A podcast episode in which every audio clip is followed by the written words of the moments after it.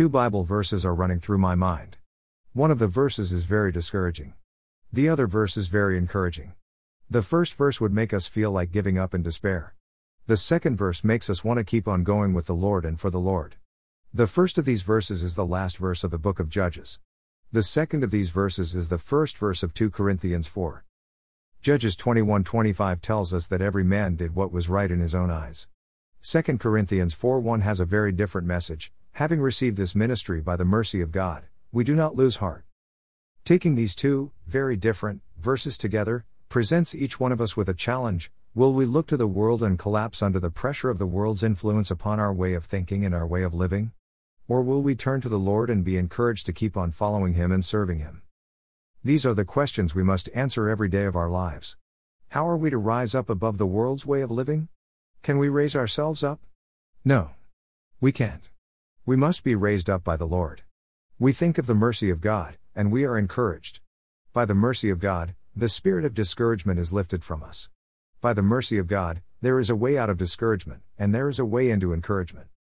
When the mercy of God reaches us and changes us, we see life in a new light.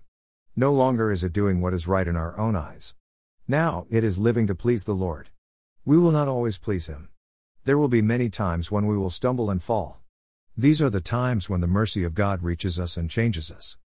The mercy of God is greater than our sin. We think about this in our own lives. We rejoice in this, the Lord has forgiven our sins. We look out to the world around us. We wonder if everything is hopeless. Then, we remember the mercy of God. We think to ourselves, there is still a message of hope for this world. However much darkness there may be in today's world, there is still the mercy of God. The Lord is still reaching out to sinners.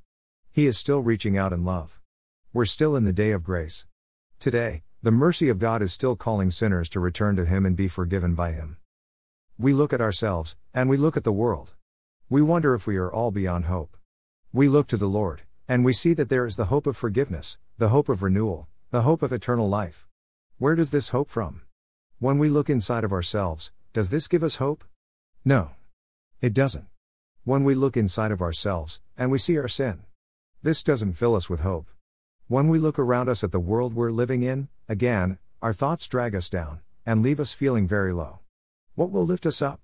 Nothing other than this Jesus loves us, Jesus died for us, Jesus rose again for us, Jesus is coming again for us.